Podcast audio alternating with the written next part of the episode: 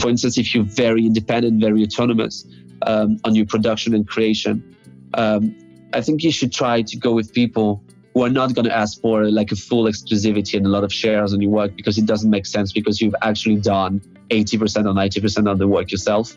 Um, so the idea is probably to go to our to services who are more at your service and want to to to do things for you, but not gonna ask for too big of an exclusivity. Um, for instance, now in the in Sync, uh, most of the Sync representatives, uh, the big majority of them, they are doing some non-exclusive deals. Like actually, you can work with many like synchronization representatives. So if you meet with someone who says, "No, I only do exclusivity," unless they're a very big company and you're sure that you're going to get amazing results with them, it's kind of a red flag. Oye, a todo esto, ¿por qué tenéis que, por qué tenéis que ponerte los audífonos para aplaudir, weón? ¿Cómo que para aplaudir, weón? Es para escuchar el- la, la grabación. Eh, no sabes nada, come tu lata con salmón, weón, tu jugo de salmón. Así- ya, ya estamos grabando, creo, así que buenas noches, Sí. muchachos, buenos días, donde estén escuchando. Buenas tardes. ¿Cómo La están? cómete tu lata de salmón. Sí. Eh, la mejor intro de la vida. ¿Qué tal, muchachos? ¿Cómo están? Bien, belleza. ¿Tú qué? Aquí pues, tranquilo, acabamos de tener una entrevista, a ver si Luis nos quieres dar un poco de iluminación de lo que fue la gran entrevista del día de hoy. Antes, antes de que empiece Luis, un ahí eh, les contamos. Ya Max y Eric están de vuelta a- al- en los headquarters de, de 8000 kilómetros. Valencia HQ. están en Valencia. Entonces, bienvenidos, muchachos. Muchas gracias, querido, se agradece, se No se les agradece. extrañaba. ¿Y tú dónde estás, tampoco, ah? mierda. ¿Y tú dónde estás? ¿Estás acá? Sí, ¿dónde estás? Eh, en España. ¿Pero estás en Valencia? No, estoy en Barcelona. Qué bueno, qué bueno, qué bueno, me Quédate alegra. allá. eh. Quédate. No vuelvas. Culeros, güey. Pero bueno, ya, este.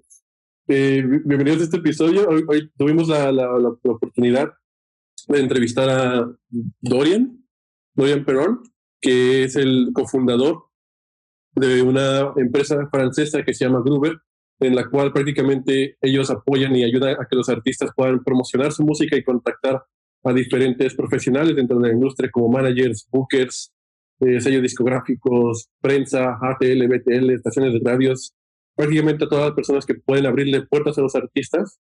Y es una nueva herramienta en la cual los artistas pueden poder incursionar.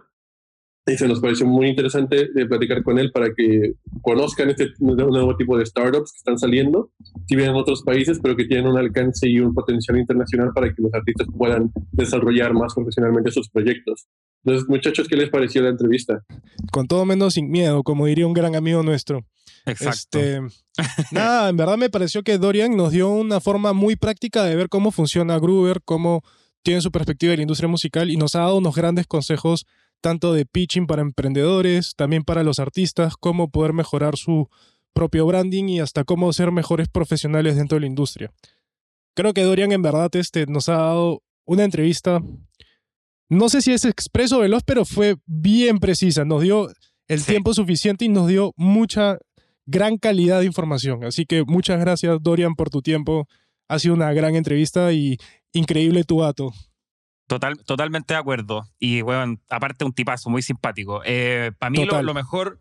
Lo mejor fue que el- la mentalidad que él tiene de emprendedor, yo creo que cualquier emprendedor se puede nutrir mucho de esta, de esta entrevista independiente de dónde queráis emprender, porque se nota como tú cuando quieres emprender en algo, hacer un negocio de algo, la visión que él tiene la mantiene a lo largo de toda la entrevista, del pitch, estoy seguro que, él- que es fuera del podcast también la mantiene y se, se aprende mucho como, como tiene súper claro todo. Eso y eh, voy a recalcar lo que dijo Eric también, que él da consejos muy buenos en lo que es music promotion, eh, cómo contactar un label, un music manager, etcétera, los- las mejores prácticas que hoy en día eso es como los gates o las puertas de la industria musical. Si antes eran los costos de recording y, de grabación, hoy en día es eso lo más importante. Así que nada, eso. Agradecerle nuevamente, da tremendos consejos y eh, recomendado 100% para todos, de verdad. Es tremenda plataforma. De acuerdo. Eh, yo, yo me voy a ir un poquito por el lado en la, en la que él explica, Dorian explica la forma en la que, o los problemas más comunes que en este momento los artistas emergentes están teniendo, habiendo tanta música afuera, tiene un mercado competitivo, más no necesario, como él lo aclaró, que los artistas sean competitivos entre nosotros, no, Sí. simplemente porque es, es, un, es un mercado vasto de mucha música, de por sí es competitiva, entonces es muy difícil que para un artista emergente le escuchen la canción que acaba de sacar o que el álbum que acaba de sacar, el EP que acaba de sacar. Entonces, ¿cómo Gruber está afrontando este tipo de dilemas y ofreciéndole ayuda a los artistas emergentes para, para garantizar por lo menos una atención, garantizar que te escuchen el tema, garantizar por lo menos alguna opinión que te ayude a mejorar el proyecto en el que estás. Y también me gustó mucho un punto en el que hablamos sobre redes sociales y dónde están encajando en este momento los paid ads versus la, como la creación de contenido orgánico en, en redes sociales. Y lo más importante, pudimos conocer su gato, Sí, Rosie. Rosalí. Entonces, Rosalí. Pero sí, yo me quedo con eso.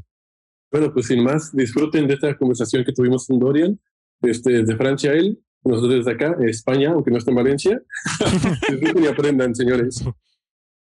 Good morning, everybody. Today we have Dorian from Groover. Hi, Dorian. How are you? Hi, Eric. How are you? How are you doing? I'm great, man. It's a pleasure to have you here today in the podcast. It's a pleasure as well to be here. Thank you for for your time. And just to start with the interview, uh, we would like to know uh, how did the idea of creating a company that connects artists with different professionals of the music industry, how did I, that idea come to you? How did it started? Um, so it's very easy, actually. I, I, I was in uh, UC Berkeley with um, two friends of mine uh, doing an entrepreneurship program, um, Romain and Raphael. And uh, Romain had a band, and there's also jo- Jonas, and Jonas has had also a band. Um, and I had created a music blog uh, more than seven years ago called Indeflagration. Um, and I was talking about music that I liked, and uh, yeah, it exists since uh, 2013. Um, and on the other side, uh, Romain had released an EP and uh, had had some, a lot of trouble um, trying to get it uh, known and listened by more than his mom, his dad, and his family. Um, and um, and the same had happened for Jonas on a different level. He had been very disappointed by a PR uh, agent he had hired, and and he had had some like uh, poor results uh, for his album that had been released. Uh, but actually, at first, we we we were not sure what we wanted to do. We just wanted to help artists.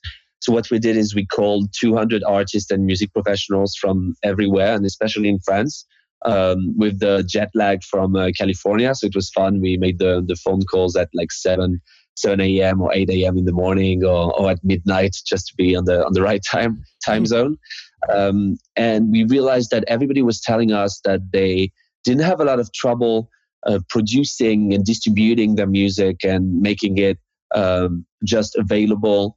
But their biggest problem was how uh, were people going to actually listen to their music, and they were talking about it for like 20 and 30 minutes.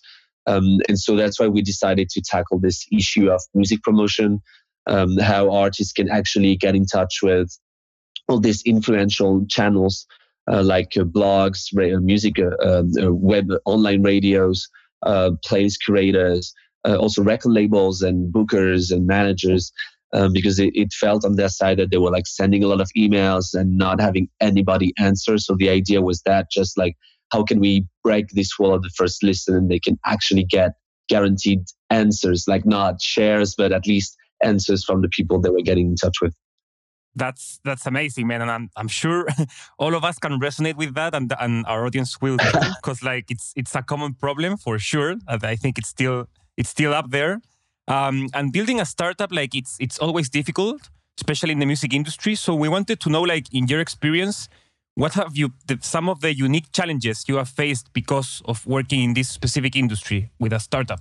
Um, the first thing is uh, to define who we were uh, building this company to, because at first we were like uh, putting in touch um, uh, artists and their representatives, and on the other side, bloggers, radios, and record labels. So at first, our, our idea was, yeah, our goal is to put these people in touch. Like this was the idea. Um, and then we realized after I think six months and a year that actually our mission was definitely, and from the start, from the heart, we knew it was for artists. Like every everything we did was for artists, and we we had also met with other company that were actually doing services for artists, and that's when we realized that what was going to differentiate us from potential competitors was our dedication to artists and actually uh, building um, an artist services company. And that was like one of the key moments and one of the key challenges, and that changed everything in the vision and what we built. Um, the other thing, uh, of course, is that um, the music industry is um, not a sector that investors look in a very good way because they think that it's a market with not a lot of money and very complicated, and they don't want to put their feet in the, in that. Um, but the idea is that with a with a platform and what we built, um, we were actually making some revenue and having some traction from day one, and actually were on a big issue for artists. So it was growing in an organic way at first. Um, and so we had some like concrete figures and concrete things to show them. So when we arrived in a in a, in a meeting with uh, some potential investors and we were saying, "Hey, we, we company in the music industry. It's uh, they they almost like kick us out, like even without even listening to what we were we were doing. uh, but then we were explaining and showing what we were doing and showing our determination, and uh, and they realized that maybe we weren't something. Um, but that was one of the challenges at first. And uh, and yeah, the, the third thing is probably the fact that since we are addressing artists, artists are a very complicated type of uh, people because they are not like traditional like uh, customers or uh, it, it's not like when you try to buy some clothes on on the internet. It's not like a traditional customer, and they're not also a traditional business. So they're not like a a, a, company looking for software for their employees or I don't know. So it's it's not a B, it's not a C. So what is it? and uh, who are they? And what do they want? And, um, and actually, that was one of the, the biggest issues to explain to to people what kind of company we were, what our model was. Um, because our model is very particular because it's not a subscription, it's not uh, buying something. So there, there's a lot of things to define on this area, but it's also something we feel very comfortable with now. Uh, now I'm curious because you were saying that investors are not trusting very much whatever is happening in the music industry because it might be very uncertain or I mean it's a very volatile industry that's constantly changing and like what should be the factors that a like future entrepreneur should be like pitching to them bringing to their what are those numbers? What are the the facts that they have to bring to their presentations so investors trust their ideas in the music industry. And why do you think investors should invest in entertainment and music companies? I think the most important is to show um, the importance and the magnitude of the the issue and the problem you're addressing with the company and if you are not able to uh, showcase an exact problem that is really something that is bugging people and that you, you can help with, uh, it's going to be complicated. And on our side, it was easy because it was really obvious. Like we had these figures of, at, at the time, it was 20,000 new tracks per day on Spotify, and now it's 60,000, like three years ago, uh, three years later. And we had this trend of like, there's so many people releasing music and they have only two ways to trying to get known and none of them works and so that's why we're trying to make this connection. And so the, the problem and the, and the solution was very explicit. And we spent a lot of time just on these four, uh, first slides explaining the problem.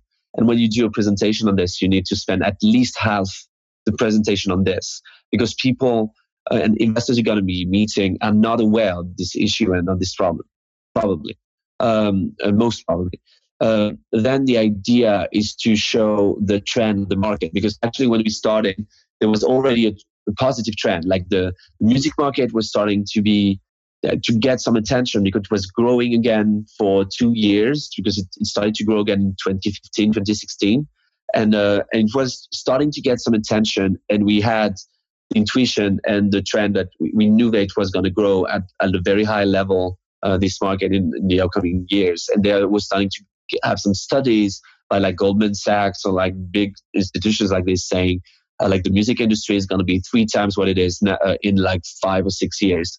So there was like this kind of trends that you can show as well on, on your presentation, and uh, and then the idea is to express probably uh, how your solution is unique and how it, it can really address the, the issue you you tackling. But but if I had to sum it up to just one thing is define your problem and your solution and why people um, would want to pay for the solution.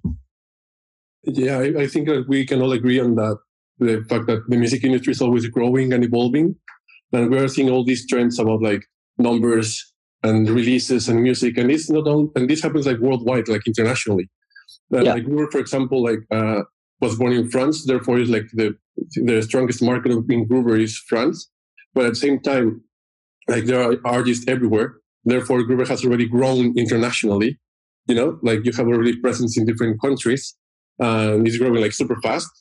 And I wanted to ask you, how have you managed this like international presence, and what has been the biggest challenge when actually trying to reach out different markets from different areas? So par- paradoxically, uh, at first, what we wanted is to have a country by country strategy. To so start by one country to be able to build uh, a strong community of creators and professionals uh, that people were gonna get uh, be able to get in touch with because they really like the offer on the platform. There are these people who can get in touch with. And at first, we, we really wanted to focus on France because we wanted to have a sufficient number of people that uh, artists knew um, to um, to actually attract them to get in touch with these creators and pros.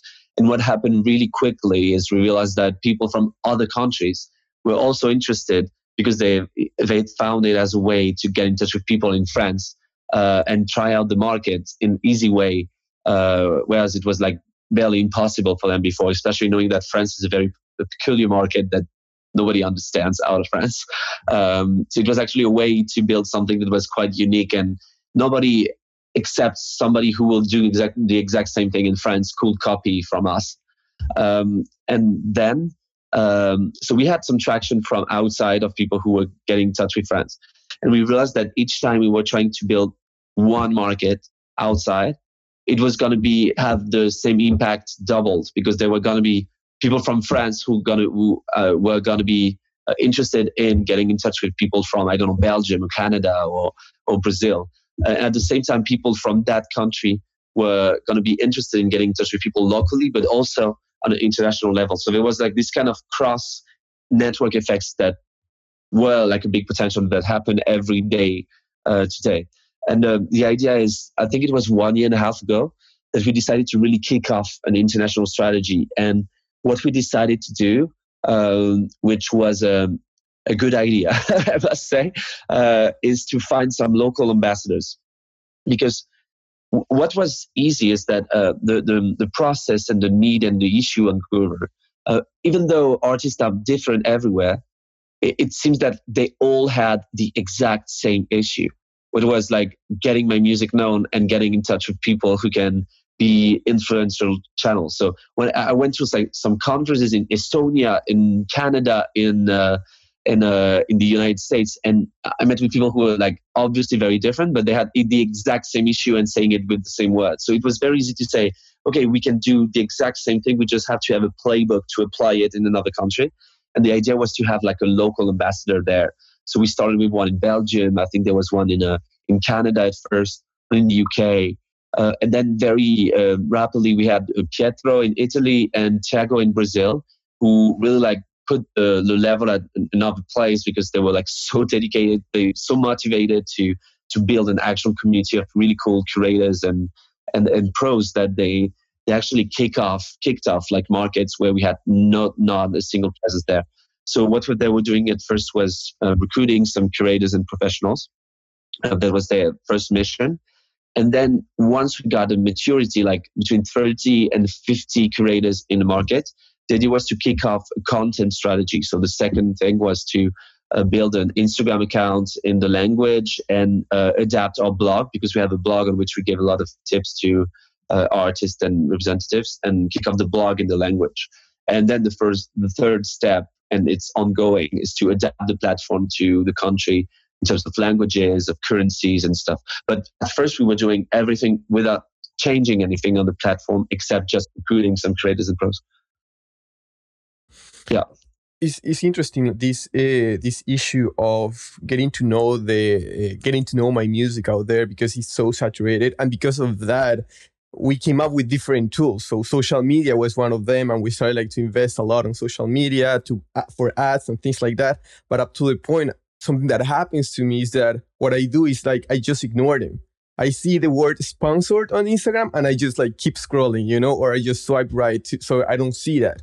And I, I'm I'm curious here. So how how do you f- see social media fitting in this marketing tool? Do you think it's still effective?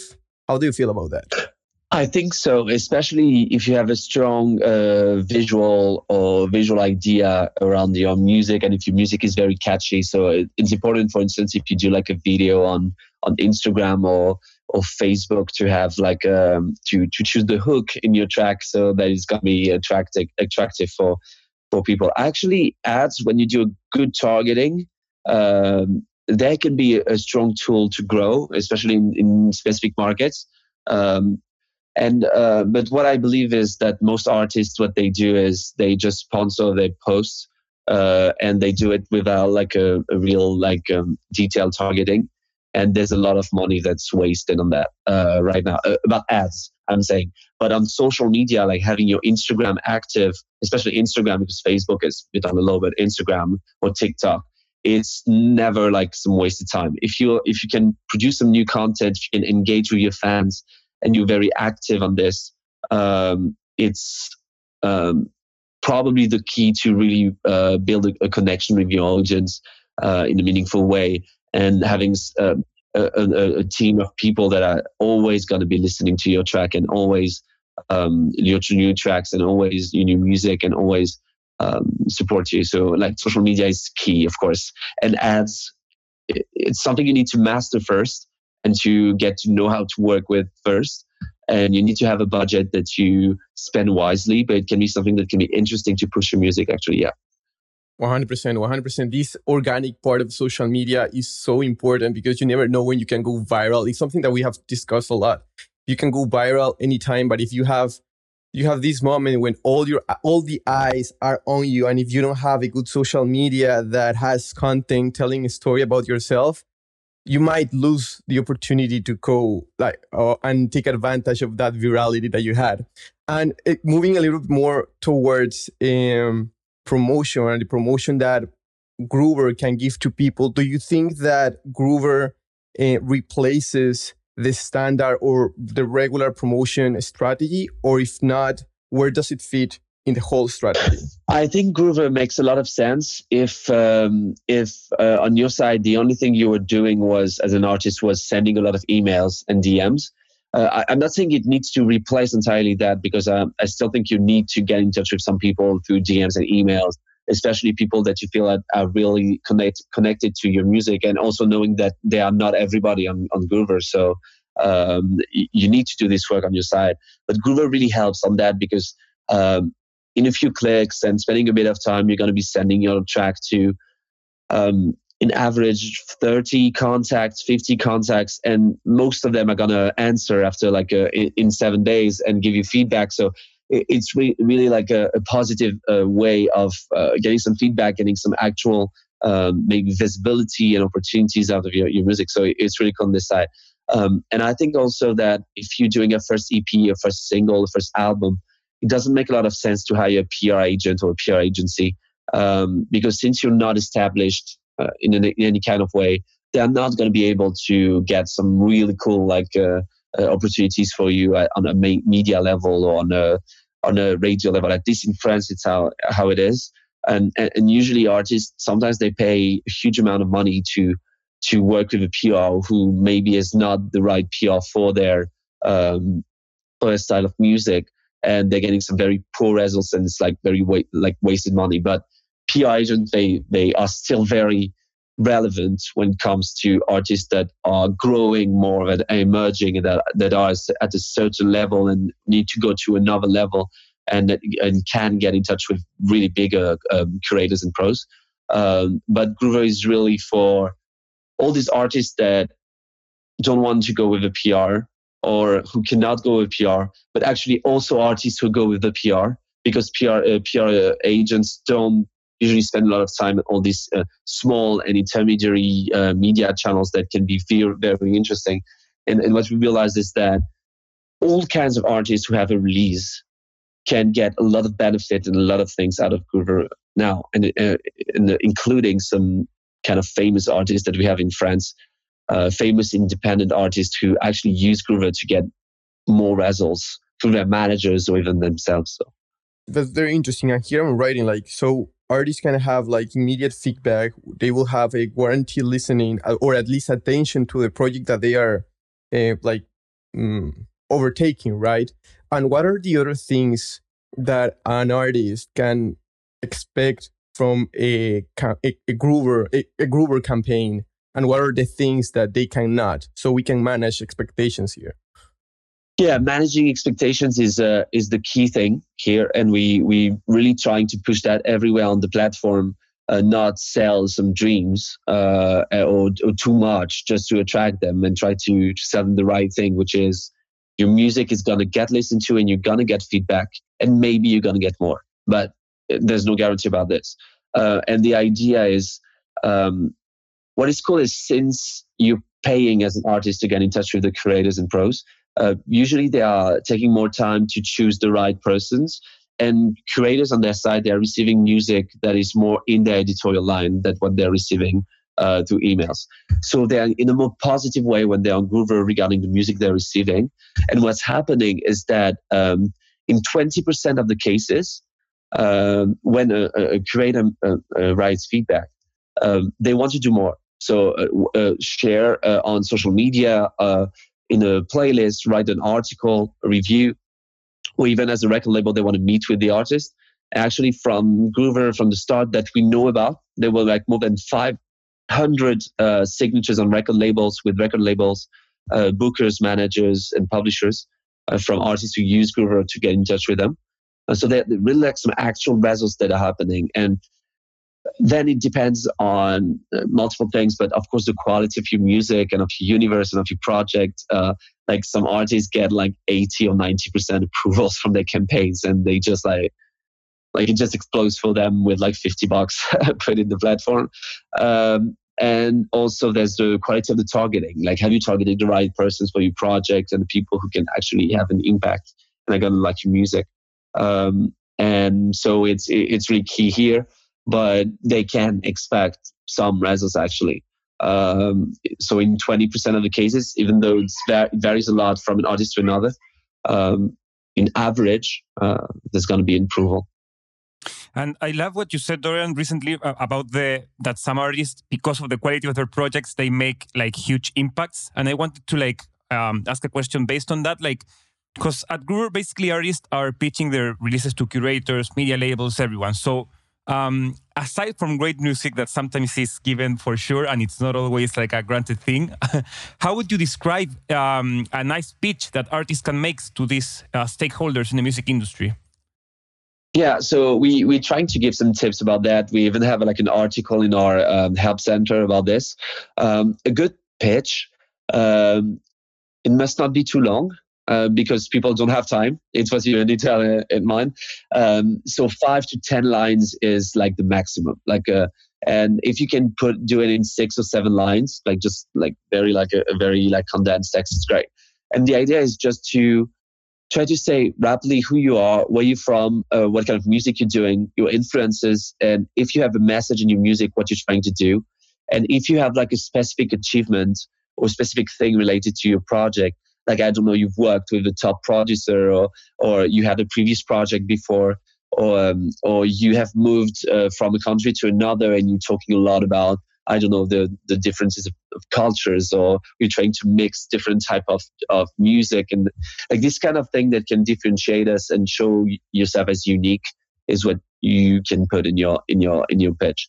But there's no need to do too much. It's just to show like Um, the idea would be if someone who doesn't know you and hasn't listened to your music yet is reading this, then they would want to actually listen to your music because they'd be like curious about what what is that person doing in terms of music or so and and, and, and putting if you have like some strong influences and or people you have like a you are affiliated with eh, it's really something you you should put even even if you want if you don't want to be associated with other artists and you want to it's really something that can help people to have some reflexes and and for instance you can have like someone that's the spotify editorial team who whose favorite artist is the artist you're mentioning here. So they maybe they're gonna be listening to the music with special attention just because of that.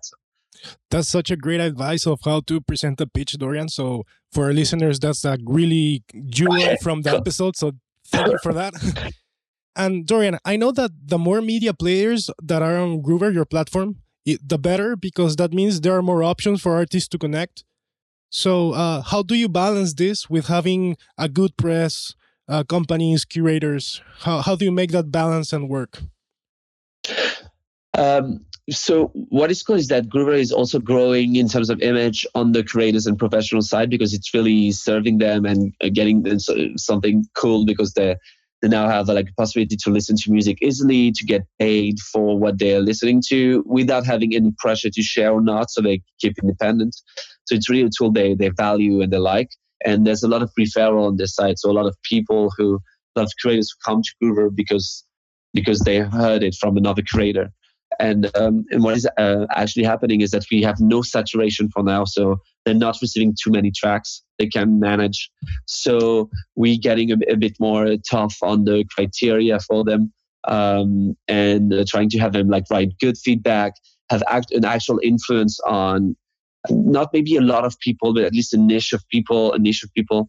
And we we're really pushing a lot to have try to represent like all kind of like all styles of music. It's it's very like ambitious, but the idea is we we we as happy we've been happier to have like a creator that is specific on um, dubstep or or I don't know like a very uh, trash meth- metal music that someone who's eclectic because it, it's going to bring value to some of the the artists on this side on the other side that are using Groover. Um, and the balance in terms of number works quite is uh, quite well on this side and the idea is to um, to try to keep this this diversity of, of contacts on this side so that an artist who comes to Peru will always find um, some contacts and creators that would be cool for their music. Yeah, and I feel that this also relates to what you were saying before about like you noticing that people from outside of France was like, oh, like I can reach out now, like press media in France, and it's been hard for me to do it before. And the fact that they can have this opportunity of contacting now more international people, like just literally by clicking and sending a pitch. Is great?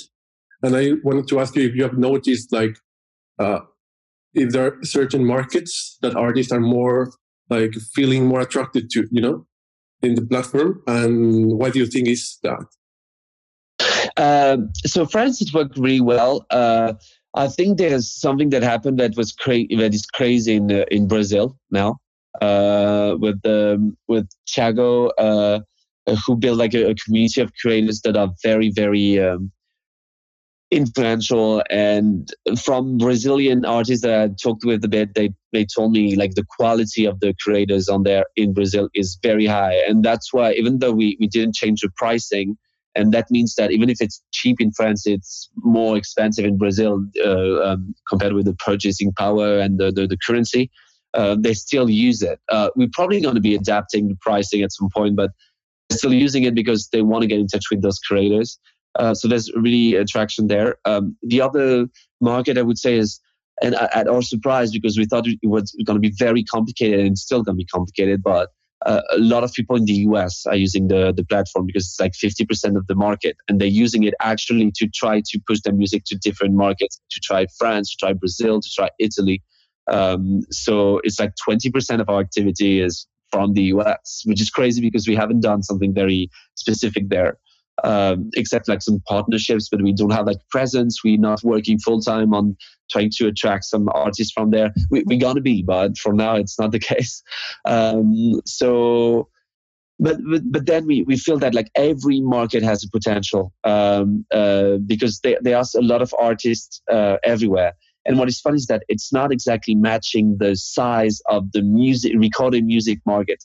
Uh, because if, if you follow that, like the US is 50%, France is 5%, um, Latin America is not a lot in terms of like the, the revenue or the recorded music uh, um, uh, revenue. It was not a lot and it's growing very fast, but it's still not in share of like the, the, the whole a lot. But it's more following the demography. It's more following how many people are in this country and and, and what share is actually um, um, producing some music and making some music And that is the key here is that we realize that, for, for example, Italy is, is a very small market. It's like less than 1% of the market in terms of value. But there are still like more than 50 or 55 million people living in Italy.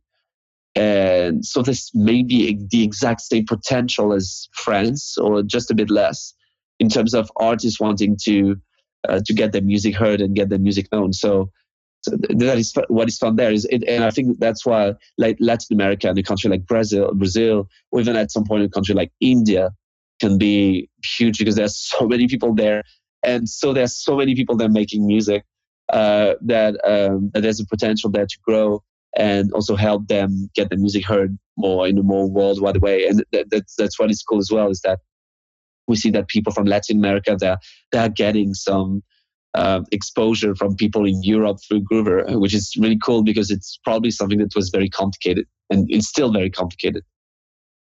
Yeah, it's super interesting, and I, and I like also about that Groover is not only like focusing on the platform, but also developing more projects. That you said that, for example, like you were not throwing like campaigns to attract certain artists in the state, but for but in France, like you already started like reaching out to with uh, with artists and working with them.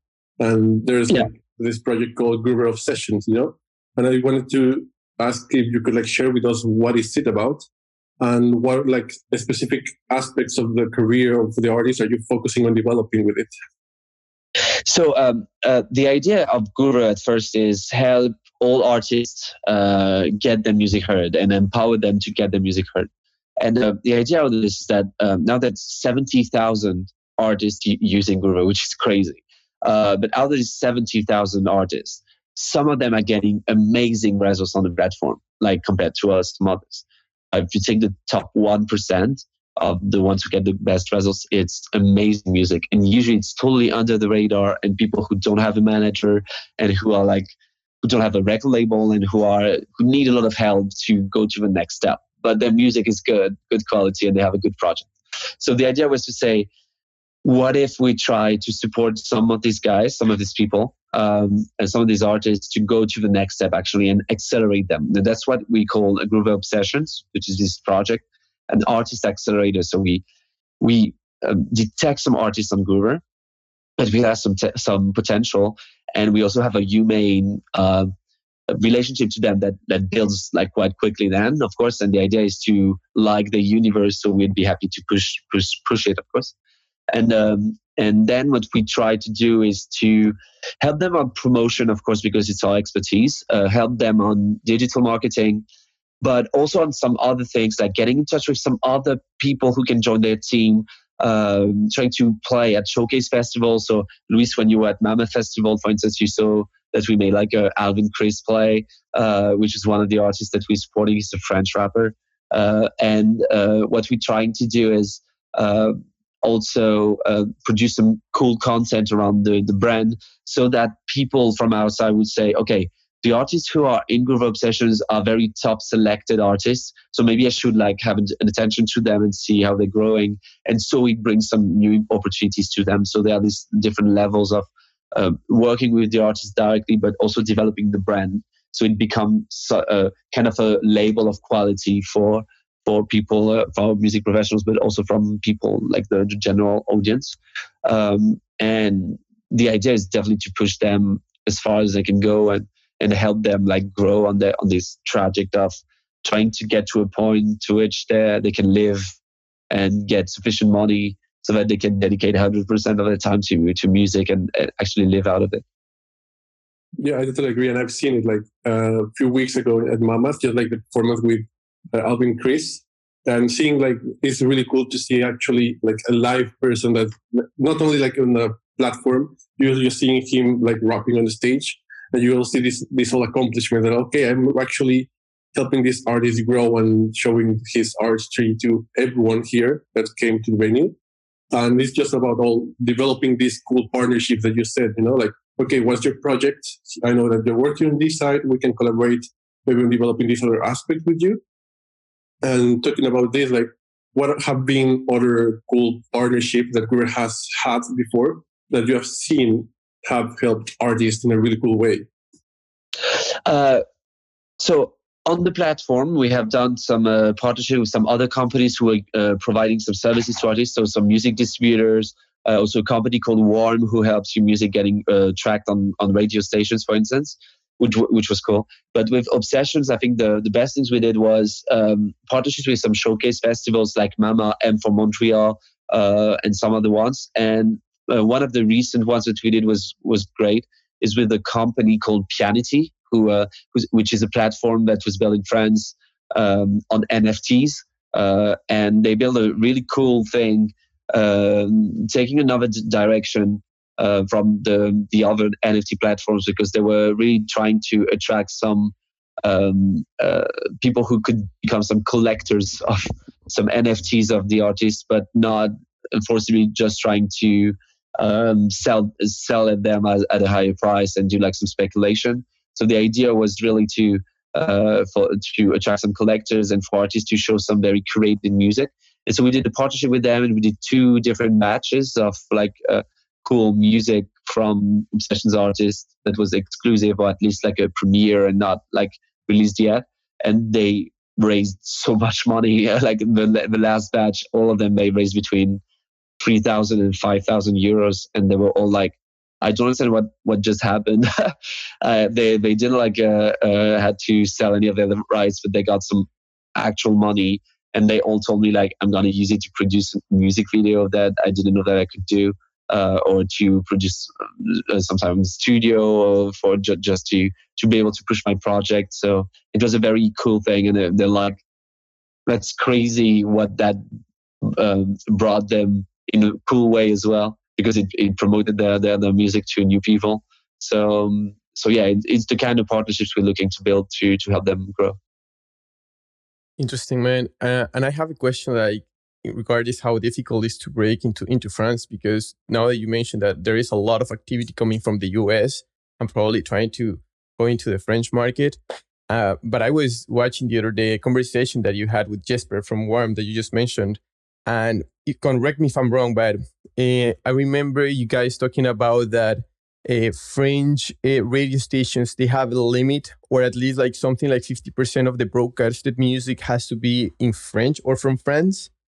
And so it sounds a bit tricky, you know, for international artists non-speaking French to break in, into the market. So my question here would be like, what is a, a, like an alternative kind of media or the to-go media to discover music for the French audience that you can recommend on a team who's struggling to break into into this market? Because I know that you come also from the blog a kind of a era background in flagration, if I'm not wrong. So I'm very curious about that.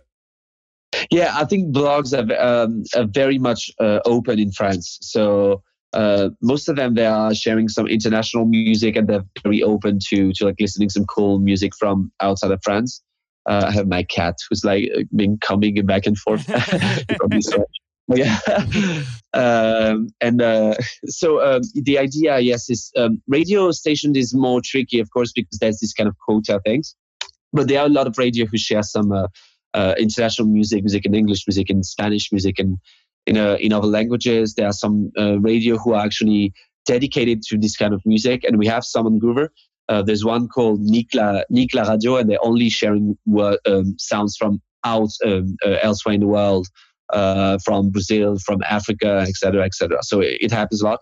But you can also um, get in touch with blogs, of course, who are very much open, maybe more open than radio on that, and also playlist creators who are very open and, and anywhere they are in the world, they can like your music and share it. Um, YouTube channels as well. So I think the the the the creators and pros on Groover are not closed uh, in terms of markets, and if they are, they it's like now it's it's written on their profile, so you can see that easily. Um, and of course, they are more like the traditional um, newspapers and radios are more complicated to reach out from outside of France, but they're also complicated to reach out in France. So that's what that's what it is. So um, the idea is to say you can go through like more small or intermediary uh, channels that can they can they can be cool. I think for for any artist anywhere in the world. So Dorian, uh, I just wanted to piggyback on something you said earlier that uh, artists are not are a way to manage very differently than uh, clients or consumers or customers because one of the reasons, in my opinion, is because they're very sensitive and emotional, and the way they communicate and they transmit information is completely different. But adding to the equation that the music industry is very competitive and aggressive, it makes it tough in general for a, for an artist to survive or to be involved in everything like copyright, publishing, sync, and marketing, and being everywhere at the same time. So, uh, for you, uh, what has been the biggest challenge when you had a business decision scenario with an artist and having to make a business decision with them? Um, I think what, what is fun actually is that it is very competitive between because they are uh, so many artists. It's not competitive because artists are competitive because mm-hmm. I don't feel like artists feel competitive. It's just there is a competition, um, which is different from some other uh, things like sports, for instance, or people are competing against each other. So it's not there's not like a ranking of artists. Like it's there, there is like in terms of like audience and stuff, but um, I think that most of them like don't uh, care how, how they they're ranked. They they want just to be listened to by as many people as possible. But there's not forcibly this idea of destroying other people in the process. So it's not at that, at that tough in that way of competition. And there's actually a lot of collaboration between artists on different scenes and music scene. And It's something that, that I've seen a lot. In terms of uh, business decisions, I think what is interesting to understand for an artist and that we do a lot of education about is to understand that when you're producing some music and it's starting to be interesting for some people, is to see yourself or your project as having like a cake and you can give some shares of this cake to some different people. Um, and the idea is don't give all your cake to the same person or, or, or, you can do that if you have like 100% trust in that in that person but not like all your cake but at least half your cake and you get to them and you just work with that that person maybe why not it can definitely work if there's take some trust there but the idea is to say know what your cake is made of what are the different layers of the cake uh, what is your uh, writer, composer, and publishing rights? How different they are from what you your master rights are. Um, everything related to to sync as well, to the the money you can get of, of playing gigs and shows, and uh, and actually you can see that uh, as an artist, you, if you're open to this kind of like sharing your part of your cake, um, it's uh, you can get a lot of opportunities and and as an artist today, depending on how um, autonomous you are. Like, for instance, if you're very independent, very autonomous um, on your production and creation, um, I think you should try to go with people who are not going to ask for like a full exclusivity and a lot of shares on your work because it doesn't make sense because you've actually done 80% or 90% of the work yourself. Um, so the idea is probably to go to our to services who are more at your service and want to to to do things for you, but not going to ask for too big of an exclusivity. Um, for instance, now in the in sync, uh, most of the sync representatives, uh, the big majority of them, they are doing some non-exclusive deals. Like actually, you can work with many like synchronization representatives. So if you meet with someone who says, "No, I only do exclusivity," unless they're a very big company and you're sure that you're going to get amazing results with them, it's kind of a red flag. Like it's just also to know like the temperature of the market on that. Um, and the same goes for record labels. Uh, for instance, if you've produced everything, you put your money on, on the table and everything is ready, ready to be released, and you want to find a label and you have a label interested. And if they're saying, I'm going to do like a, a contract with you or co production contract, or I'm going to get 80% of your royalties and you're going to get 20%, it's like, no, don't do that. Like, you've done everything, you've produced everything. So the, the, the biggest thing you can do nowadays on the market is 50-50. It's the, the most you can go to because you've done all the work on the production side. And actually you can find probably some some partners and, and cool distributors who can do like a 20%, they get 20% or 15% or 30%. It's going to be make a lot more sense. Um, so know the temperature of the market and also know that you have something that has that can have some value uh, and that you need to give shares of your cake wisely and at the same time, you need to give some parts of your cake, or you're always going to be alone, and nobody's going to help like build the project as well. So it's a kind of a, of a tough balance, but, but it's it's really something you need to learn along the way. Uh, and don't rush too much on somebody who trusts you, but at the same time, don't push everybody away as well. So there's a lot of gut feeling there. Absolutely, and I think uh, this is a huge advice for for our for all our audience out there, definitely. So, guys, I think we're arriving to the last round of questions. If you have anyone Okay. left, um, I will start out, but I- don't know if you guys after want to follow me. But Dorian, for our like last question, um, I would like to, to ask you, like, with all your experience at Groover, uh, seeing so many artists, producers, labels, managers, whatever, um, what are the biggest mistakes you have seen in in new emerging independent artists are making nowadays when it comes to promotions, and what final tips can you give them with all your experience? Um, so that's fun because um, I met with someone yesterday at, at the office uh, in Paris because um, they had applied to one of our springboard and they had sent like a music video and and the and it was like I found it amazing, uh, and I was like, this is this is this is amazing. This is a really cool project. And I looked at it and there was like no but nothing was released, like nothing. There there was like social media, nothing released. So I was very intrigued. Um, and so they got, uh, I invited them. I invited them just to to meet with me at the at the office. He told me something like, "Yeah, I plan to to release my new track in September 2022, my first track." And I was like, "You have two music videos that are completely produced. The music is perfect. The concept is perfect. You have a story around it. You even have like a press folder. Why are you gonna wait until September 2022? Why? Like, like." Do you think that if you put in September 2022, people are gonna like it more? No. At this, what what can happen is that you won't like it as much as you like today. What the music you have done, and uh, it's not because you wait that more people are gonna listen to your first track. And one of the advice that I I, I want to to give like an artist is that most probably, almost nobody is gonna listen to your first track. Like if you don't have a presence or like, and don't expect too much. Like try to build something, try to build a social media account, try to build a presence to move your friends around you. But your first track is going to be like your uh, your way in and the, what you're going to be able to show. But you cannot expect to do a million streams with your first track. Maybe you're going to do do that like one year later because you're going to have like a new trend and somebody is going to find again your, your track that you had released before and find it amazing and, and push it. So it is just one of the advice that I would like give is like when you have something that is ready and you and you're comfortable with, like release it. Like find a way to release it. It's it's the, the, the advice I would give. And the other thing is, um, uh, try to spend a bit of time on social media, Instagram, Facebook, and try to build a universe around your music and have an identity that people are going to resonate with.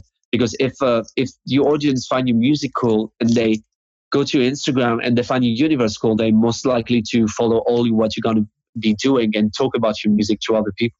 Uh, it's a bit like the same as a as a business on that is that if you're good on communication and you're good on your music, most likely it's gonna grow in a way, even if it's gonna take time. And uh, all the time you spend building your project visually on top of of um, on the sound aspect is a really good idea uh, at the same time.